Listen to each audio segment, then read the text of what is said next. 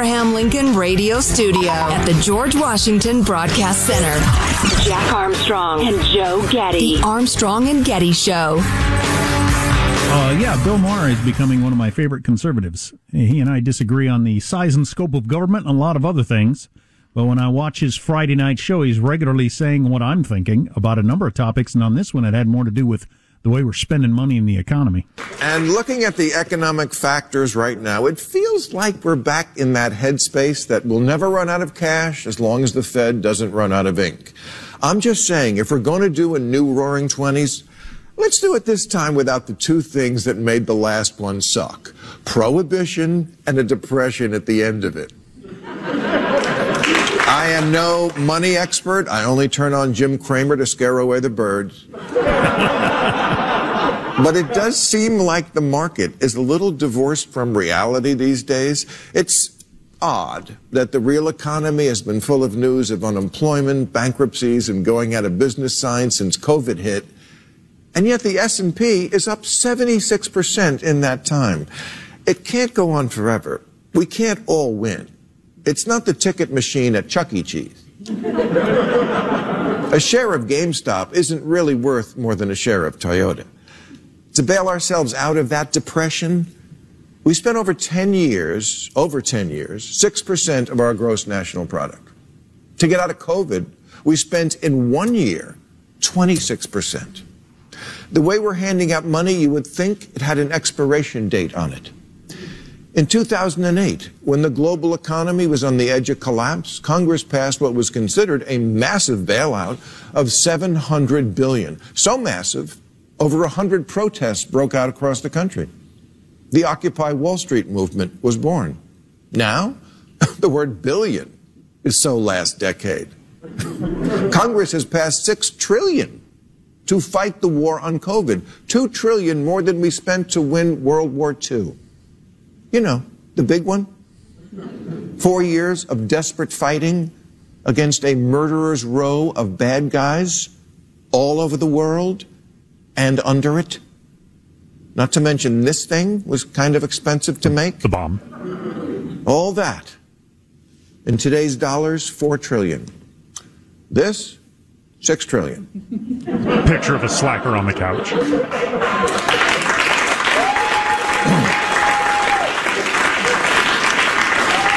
Yeah. I don't know how it's going to turn out. Neither does anybody else. But man, there's just, we're doing all kinds of unprecedented things. That's the stuff that worries me the most is the economists that say, you know, nobody's ever tried this before. So we'll see. We'll see how it goes. I think it's too late. I'm half encouraged by the fact that even the WAPO was writing about this. Tony Romm, R-O-M-M, I don't know his act, uh, but he, he wrote a piece in the WAPO uh, the headline is Biden to unveil major new spending plans as Democrats eye bigger role for government. Yeah, I read that. Yeah, and it's uh, it's a pretty frank piece about the tr- mind-boggling amounts of money being spent and how the Democrats, what's the line I liked, uh, blah, blah, blah, uh, as well as the public's willingness to embrace the sizable tax increases on wealthy families and profitable companies that may be necessary to help finance the burst in federal spending. But you've got the spending and some of those stats that Bill Maher had there are just amazing. Um, you know, compared to other crises throughout history, including World War II. It's just absolutely amazing. But then you get, you know, you got all these unknowables uh, that have never happened before. The number of people that are involved in the market that aren't professionals, um, and the way that's affecting everything. The way investing happens with the whole, you know, uh, computers investing a million shares a half a second and all that sort of stuff. All those things that are new who knows how that's going to turn out? Like Bill Maher said, and it's absolutely true. It's just part of life. Everybody can't win, and it doesn't last forever. It, and, but but, but we have been pretending like it is that way for quite some time when it comes to the stock market. And the interest rates are already so low, we no longer have that as a tool if the economy were to sputter or falter or whatever. So, yeah, that's an experiment. I like this note we got from frequent and insightful correspondent Amani talking about our previous discussions of this, uh, the, another four trillion in spending. It's almost like we're wandering through a dense fog with very little visibility, and we know there's an edge of a cliff out there somewhere. Instead of using extreme caution and carefully feeling our way through it, we're sprinting, sprinting, blindly running full speed, hoping things work out. No one knows how this will end. Many Americans think this is scary, but I'm sure China's kicking back, grinning ear to ear, watching the show as they snack on a bucket of popcorn. We might be heading toward the point of no return. We don't know. Nobody knows. Are we the, the people that are okay with this believe that we're such a giant, powerful economy, and uh, you know everything's so good in terms of our growth that we can just absorb it. It's like if you're spending recklessly, but you got a really good income, you can cover it up. You can you can absorb it. Yeah, yeah. Well, experience has taught me, both in you know real life and politically speaking, that there is always an unknowable twist out there. You, you think you have all the facts, but you don't. Something is going to happen that fundamentally alters the trajectory of this, of, of what you think is going to happen. And it's almost never like so great, everything is perfect. What do you It's do- usually an impediment. What do you do if you have a world war on top of this? You're already in this position, or or another pandemic or whatever. If we had another pandemic, it was worse, which is not impossible. What are we gonna? How many? How many trillion dollars are we gonna spend then? Some sort of tech driven, perhaps uh, evil agent uh, driven collapse of the banking system. Right. I don't know. Yeah. You know, the Yeah, possibility of things falling apart does always exist, but it seems like we're just, well, if you've ever been on the edge financially, and luckily I haven't been for many, many years, but if you're walking along the edge, it only takes, you know, uh, your car breaking down to push you into some really bad territory. Yeah, exactly. Yeah. And to, I hate to use the incredibly worn out metaphor, but it's like we're intentionally spending every single buck in our credit limit on our credit cards. Every single credit card is at the limit. And if we get any money, we immediately spend that to make sure we're still at the limit. And then thinking, yeah, but things are good. We'll be fine. I don't know. What's, uh, Oh, and his stuff about the Roaring Twenties was kind of interesting. The setup to that, because I've I've heard that term uh, a lot in the recent week about you know this could be another Roaring Twenties because the previous Roaring Twenties from the 1920s was also coming out of a pandemic and World War One and uh, and and you know all kinds of sexual mores and partying and uh, wildlife spending. I need to do this and that uh, be- became popular. And are we about to head into that now, or are we already are already there? Certainly, the spending part. We haven't come out of the pandemic enough for people to run out into the streets and you know group orgies or whatever's going to happen. I don't know what the Roaring Twenties are going to look like this time around. You know, uh, what I was starting to say earlier was that uh, politicians have figured out they're never called to uh, account for what they've done. They're they're never forced to take responsibility No. after they've lost left office. Armstrong and Getty. Jack Armstrong and Joe Getty. I forewarned you. Let's go, Brandon. The Armstrong and Getty Show. I was uh, listening to some rock and roll the other day, and uh, the Who's "Won't Get Fooled Again" came on. Some of the best l- lyrics ever written. It Meet was- the new boss, same as the old boss. One of my favorite phrases ever. really the entire lyric is great. It it got brutally overplayed in the 70s and 80s to the point that I never wanted to hear it again, but now I do want to hear it again because it's brilliant. And Roger Daltrey has uh, not one but two of the greatest screams in rock and roll history, and I was listening to that and realized I never had the balls to write a song that included a scream like that. Um, Do they write that on the li- like? If I look at the lyric sheet, will it just ah? Will it, like do, do they put that in the lyrics of the song, or is it just Maybe something it just that, says yeah. Although this is the kind of thing you work out in the studio, really. We Yeah. need something here. Uh, but yeah, because I can do a pretty good rock and roll scream, but never. Of course, my, my band is kind of more alt country than the Who. But anyway, yeah. Aw, Sean, you had a, uh, a, a, a fabulous, hilarious party question before we get into the bulk of the podcast. Yeah, this was uh, tweeted by stand-up comedian Jessimae Peluso. Hilarious. Uh, she asks all of her followers if your genitals had a famous voice, who would it be? And she claimed that hers would be Angela Lansbury. Oh, that's sophisticated. What does that mean? Sophisticated and old. You ever seen uh, Angela Lansbury when she was like first a movie star? Knock out. She's melt your face beautiful. Really? Yeah. Oh my God, stunning. Like, is that a real human being? Almost like one of those Disney uh, cartoon princesses where they're just too pretty. It's ridiculous. Smoking, she wrote. Oh yeah, hat. Anyway, uh, Dro- okay, so Droopy if- the dog. All right. I guess. you don't, you don't want to again. I understand.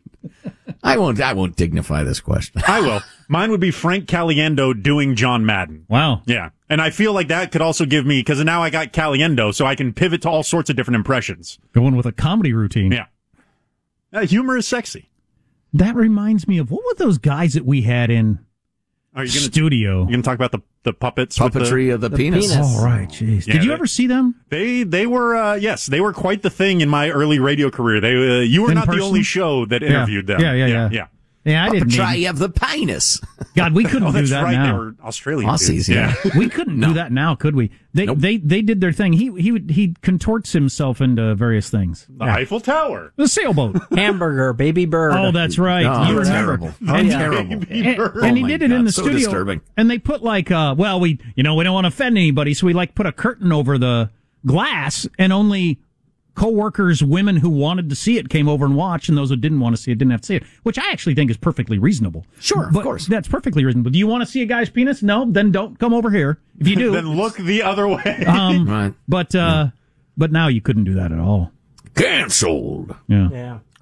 So uh, the School of Rock reference was uh, Dave Grohl, I guess. Somebody I, asked I him. don't, I don't like the tone of voice I used there. Maybe we should edit a different tone of voice Uh, because I sounded like I'm really disappointed in America that comedians can't go around contorting their penises into shapes for sailboat, workplaces remember it. anymore. no, we're leaving that in. The tone was the tone was fine. I act like that's Jack a real. wishes there was more visible penis in American workplaces. no, but I can't use the Just same. say it. I can't use the same tone of voice that I use for the schools shouldn't be closed. for and men can no longer contort their junk. What's happening to America? Exactly. I thought this was America. All right. Fair enough. So somebody apparently asked Dave Grohl uh, what three albums he would choose if he was doing a music class. I happened to see uh, a chunk of the School Rock the other day, the uh, Jack Black movie. Mm-hmm. I've, I've never seen the whole thing for the, the usual reason. I had a house full of babies when it was a big hit, but um, uh, it's charming. It's utterly charming. It's a good movie. I can see why people like it. They've done some uh, reunion concerts with the kids and Jack Black again and stuff too. It's, Oh, uh, fun. Yeah, yeah. Yeah. Uh, go ahead. Let's roll Dave Grohl. You're going to want to get the Beatles Sgt. Pepper's.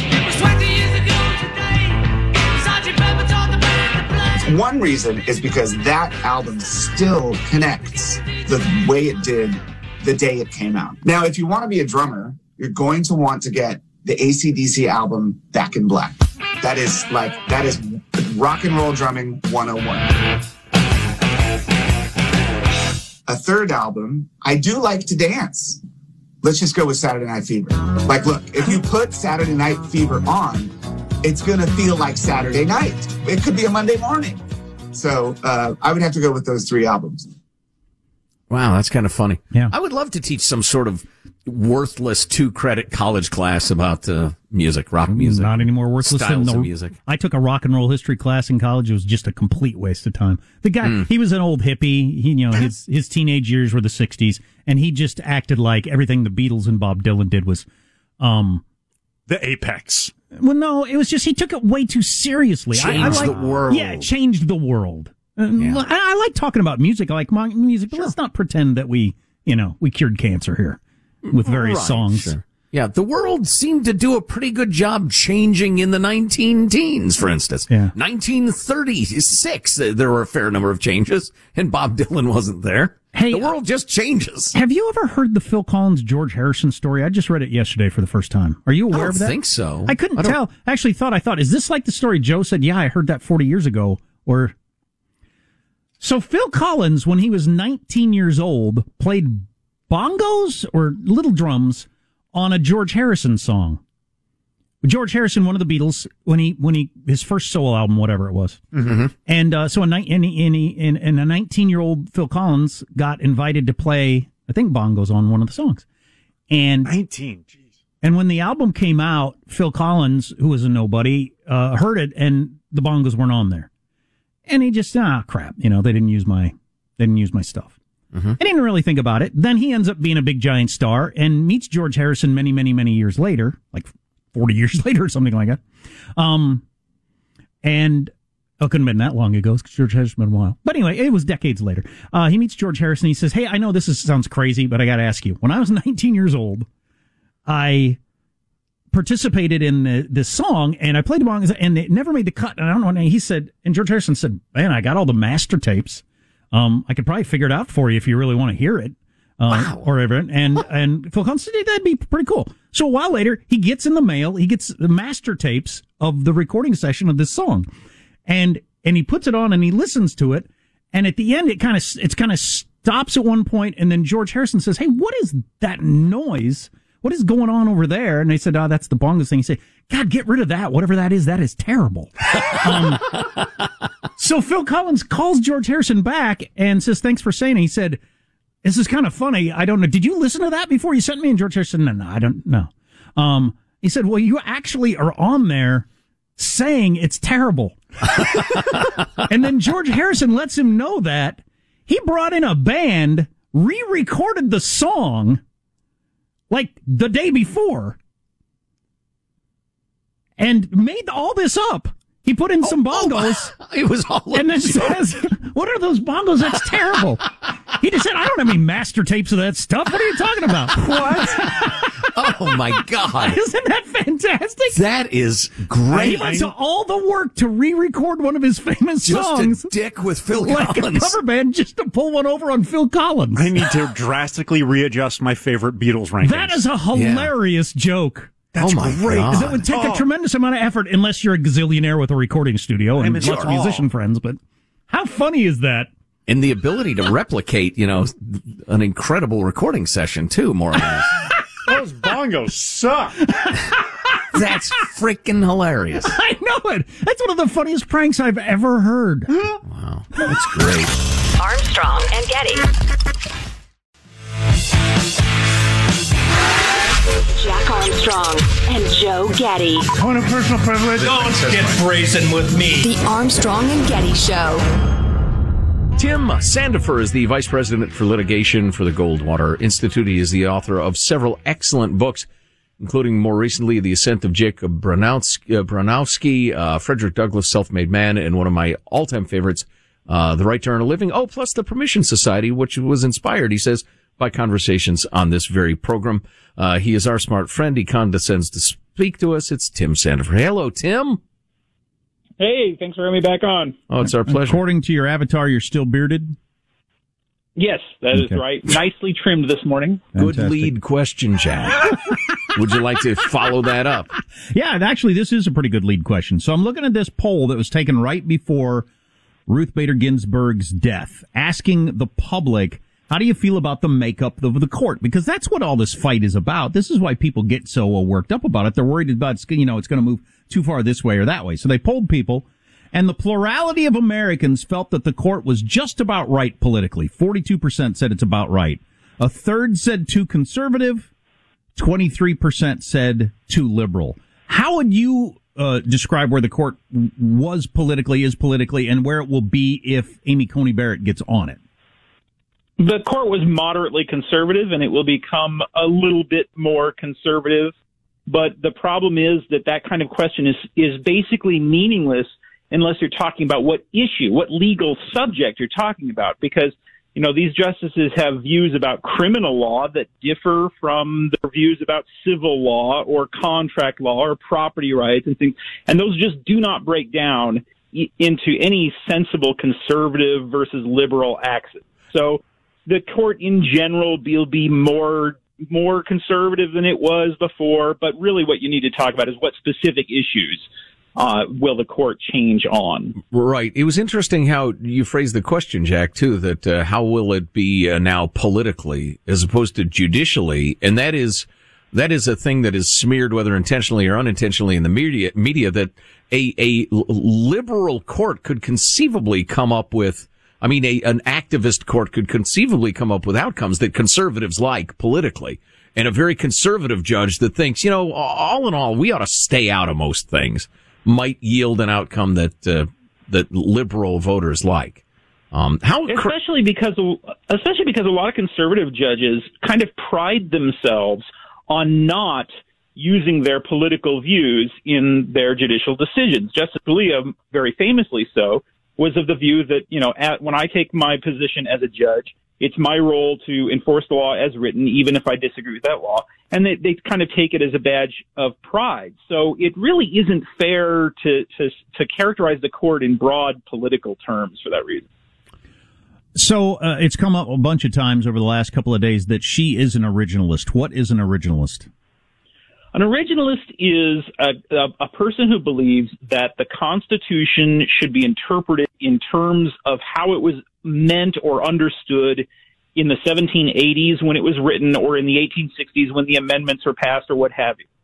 As opposed to the idea that the meaning of the Constitution's text changes somehow over time or that it's or that it is an abstraction like a philosophical abstraction that a judge interprets in in philosophical terms so an, a, there are different kinds of originalists and so there are some who think that what's important is what the people per, individually thought when they sat down to write the constitution in Philadelphia in 1787 and then there are others who say, no, what, what matters is what the average person would have believed the Constitution meant in the 1780s and so forth. So there are differences even within these, these groups of, of scholars. But in broad terms, an originalist is a person who thinks the Constitution me- means today what it meant when it was written. Is, uh, is a textualist an originalist, or is there a difference? There are differences. Uh, okay, I mean, this it depends on who you ask. For example, I do not consider myself an originalist, but I do consider myself a textualist. What I mean by that is that I do think that the text obviously is what matters. When you're reading the Constitution, you have to understand what those words mean, not what you would like them to mean. What they mean now, or what they broad. meant at the time, because uh, that can be different, I, can it? That's exactly the problem. Exactly the problem. So an originalist says, well, it means what they meant at the time. And a, a, textualist does not necessarily think that. So, for instance, Justice Gorsuch, in the recent case about discrimination against uh, people who are married to members of the same sex, in the Bostock case, Justice Gorsuch is basically a libertarian. He ruled that the, the, the law does prohibit that kind of discrimination, even though nobody believed that at the time that that law was written. So that is a textualist argument as opposed to an originalist argument. He's not just making it up as he goes along. So he's not like a living constitution guy, but he doesn't think that the meaning of the law is created by the uh, historical fact of how it was written. Would the uh, you know not to get too far off on the Second Amendment, but would the uh, the, the the founders who liked the Second Amendment would they uh, believe that a person could own their own cannon? Because that would have been the most powerful weapon you could own in the world at the time, I think, is a cannon. You know, I'm reminded uh, of uh, I had a professor who who from Russia when I was in college, and he we used to speak about this. He said he said, you know, yeah, I, I have friends in Switzerland who really do have tanks in their garages because they're all members of they're all you know required to serve in the military. It's not a big deal there. Uh, I think that the founding fathers would have thought that you have a right to possess firearms for self defense, and then when it comes to something like a cannon, they would have said no. Okay. Interesting. Tim is on the line from the Goldwater Institute talking about the Supreme Court in general and the nomination of Amy Coney Barrett. Uh, Positive Sean, is now an appropriate time for your, your question? Yeah, sure. Um, so, uh, just a point that I saw made on Twitter that I thought was interesting, and I, I would love to hear uh, your pushback against it.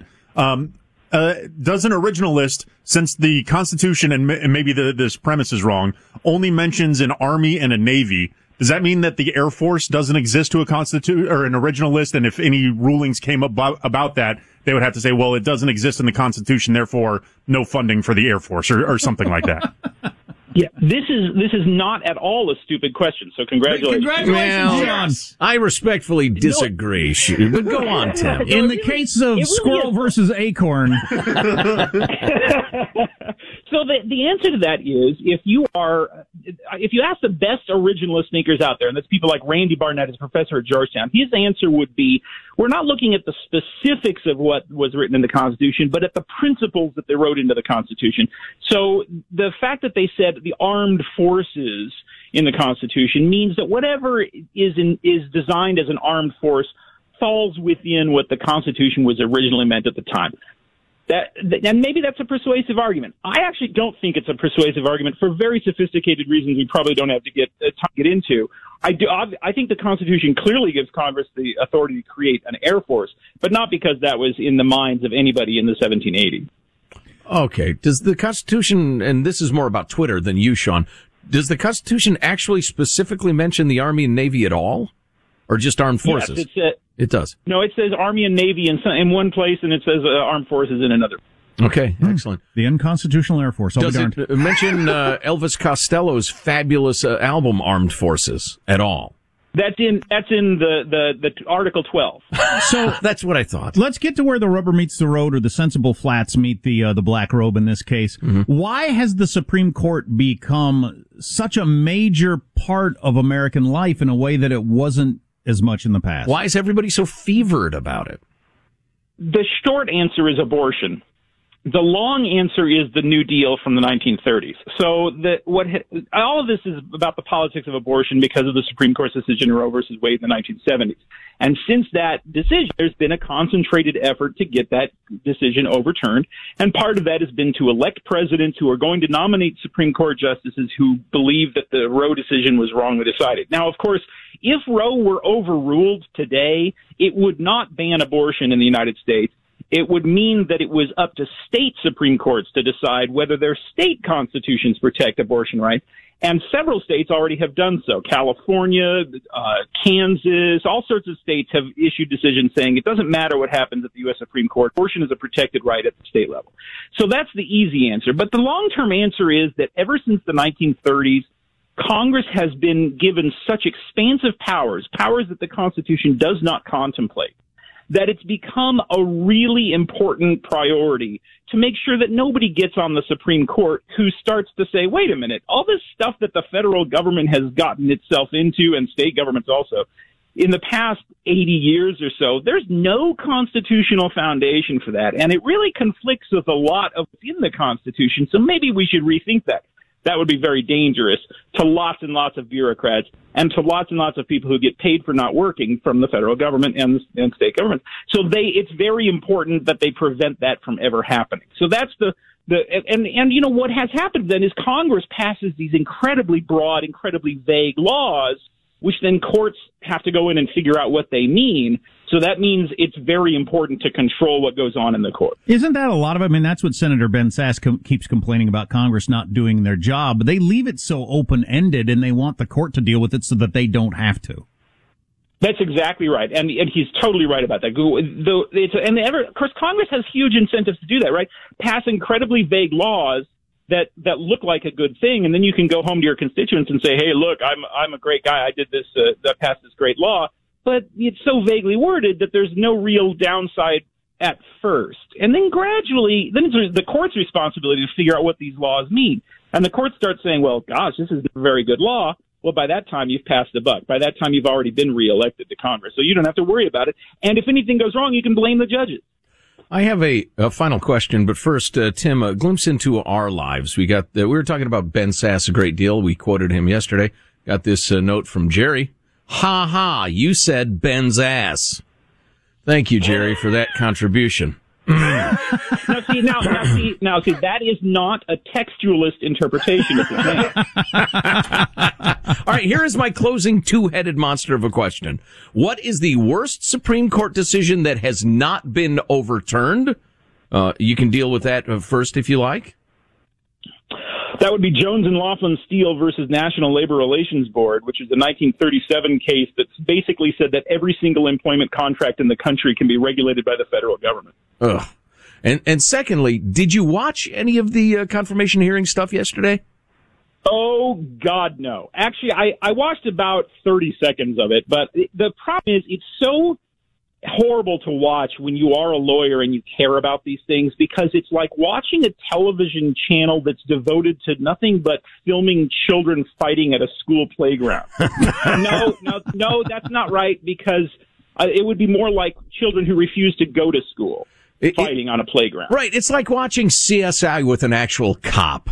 They just spend the entire thing saying, "Oh God." Well, That I happen. how they made a big deal about the fact that, that that she didn't have any notes on the desk in front of her. Like, what notes do you need to answer questions that stupid, or questions that aren't even questions? These two or three minute long monologues that these senators are giving that aren't even questions that have nothing to do with her. Well, it's clear you didn't watch yesterday. They got a half hour each, and some of the guys just droned on for an entire half hour and didn't even acknowledge the presence of the, the young woman there at the uh, the, the table. So, Hey, before we, before we run out of time, do I remember correctly that you don't have a problem with uh, uh, just a simple majority for the Senate to put Supreme Court justices on? You said it's not in the Constitution, so you don't have a problem with it. Am I right about that? Do I remember that? That's exact. Yes, that's right. And in fact, I, I'm of the view that Supreme Court nominations ought to be more politicized than they are. I think it's a shame that nominees are coached never to answer substantive questions about their views of the law, and that we then place these people on the court when without really a clear idea of what they in, view the Constitution as meaning. And I and I think it would be healthier for our society if we had much more lengthy and more political debates over who gets put on the court and who doesn't. Interesting. I, don't, I don't know how that would happen. Just but- understand, you're not saying uh, how would you decide this case. More on w- w- what's your view of the Constitution, what's your philosophy, that sort of thing. I would even ask a justice or a, a nominee, what do you think that such and such a case ought to be overruled? What do you think about this legal precedent? I absolutely would do that. Yeah, And- These are people who are going to have life tenure on the Supreme Court of the United States. We should know what their views are of the Constitution. and expanding the Supreme Court. How do you feel about going from nine to eleven or thirteen or whatever? Well, I think there, there's there's no constitutional reason why you can't do it in terms of like the text, but it's a really bad idea. That's that really is a the a road you go down that ultimately destroys the constitutional system and turns everything into politics. And if you think everything ought to be politics, then you're you know you have no reason to cherish the Constitution. And the only reason to expand the to pack the court, to expand the con, con, court and that sort of thing, is because your program cannot be justified in constitutional terms. And so you're saying basically, well, I've invented a new place. I'm going to throw out the rule book. And that's that's a really bad idea. Tim, the lawyer Sandefur, Vice President for Litigation, the Goldwater Institute. Uh, Tim, always enlightening. Thanks a million for the time. We'll talk again soon. Looking forward to it, guys. Armstrong and Getty. Jack Armstrong and Joe Getty. The Armstrong and Getty Show. Judy and I went uh, furniture shopping yesterday. Need a little furniture for a guest room. And uh, we stopped in one of those places that, that has like handcrafted American furniture first. And uh, oh my, I feel like oh, here's a little drinking game. If you're listening to the podcast later on the day or whatever, uh, take a drink every time Jack states or implies that I'm a bad person. I really Okay? like well-made furniture. I get a kick out of it for some reason. I do too. Handcrafted. Absolutely. But this place, American handcrafted furniture, if I were to outfit like a living room, dining room, and bedroom, it'd cost more than my first house did. Oh yeah, that's It's, yeah. it's so expensive. And I said to Judy a couple of times, I appreciate it's American made. I really do. And it's, it's of great quality and I could hand it down to my kids and the rest of it. But good God, I can't spend this on a, a di- dining room table. I no, can't. I said I really like it and I think it's cool. I don't buy it. so I've then got we a went to a couple of things like that, but not many. We went to one of the cheapo places and I felt like, you know, the, the, the- we were looking at the bedroom set for our guest room because our furniture in there is just terrible. It's, it's, it's embarrassing. And, uh, and, uh, some of the cheap stuff, I feel like I could pull it apart like King Kong. Oh, yeah. roar and just smash it.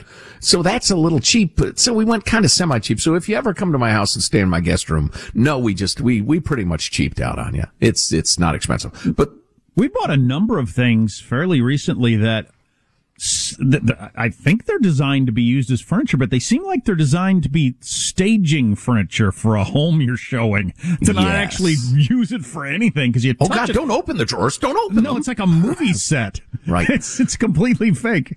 But anyway, so the point of this is we go to, we finally find uh, like the, the most expensive thing in the cheapo store. I figured that was a, a, a sweet spot. And, uh, we go to check out and the gal who was doing the paperwork, I'd not run into this before. She had very ample bosoms. Okay. Way to check out the rack on the salesperson, Joe, and with your wife there. Well, Just she's right there in front of. Oh, take a drink, everybody. So, um, so she's sitting there with a low cut blouse and her enormous bosoms. Oh my now, here- God. here's You the having a good time, Joe? Here's the problem. She had like a jewel placed right between her bosoms, like where you would tuck a pen or lipstick or something. She had a shiny jewel right there. Hmm. So why does any woman wear any jewelry? So it's looked at. And so she's got this shiny bauble right between her, her, her, her tatas. And I'm thinking now I get, cause it kept catching my eye. It's shiny. It's sparkly. And I like, ah, ah. That is a decent question. Why would you? Is there a name for that kind of jewelry? Is it called A necklace? boob baubles or? a boobless? It's a necklace, but but if it's way down, actually between your, because I've seen those. They're way down in the cleavage. Yeah. Yeah. But I've are those designed? Are you supposed to look wild. at them? Or are you supposed to pretend they're not there? And if I if you don't, if nobody looks at it, then what is the what is the what's the point of wearing it? Yeah. I mean, I'm a raving, flaming heterosexual man. I appreciate women on every level. I'd like to think, uh, but I don't want to be a pig. I'm not Andrew Cuomo over here. And so I just, what, what ladies, if you wear that, what, what do you expect people to do? Stare at your boobs. If you say least- nice necklace, is that like But it uh, got nothing to do with her neck. that's true? Um, what do you call like it's a brooch? Is there a name nice for that? Boob brooch, Text, ma'am. text line 415-295 KFC. nice boob brooch, ma'am. Try that next time, and then you'll have another story for the radio. Very attractive. How does that uh, stay in place? Is that just the uh, just your uh, mm, yeah? Mm, that's nice. That's great. Very classy. Armstrong and Getty.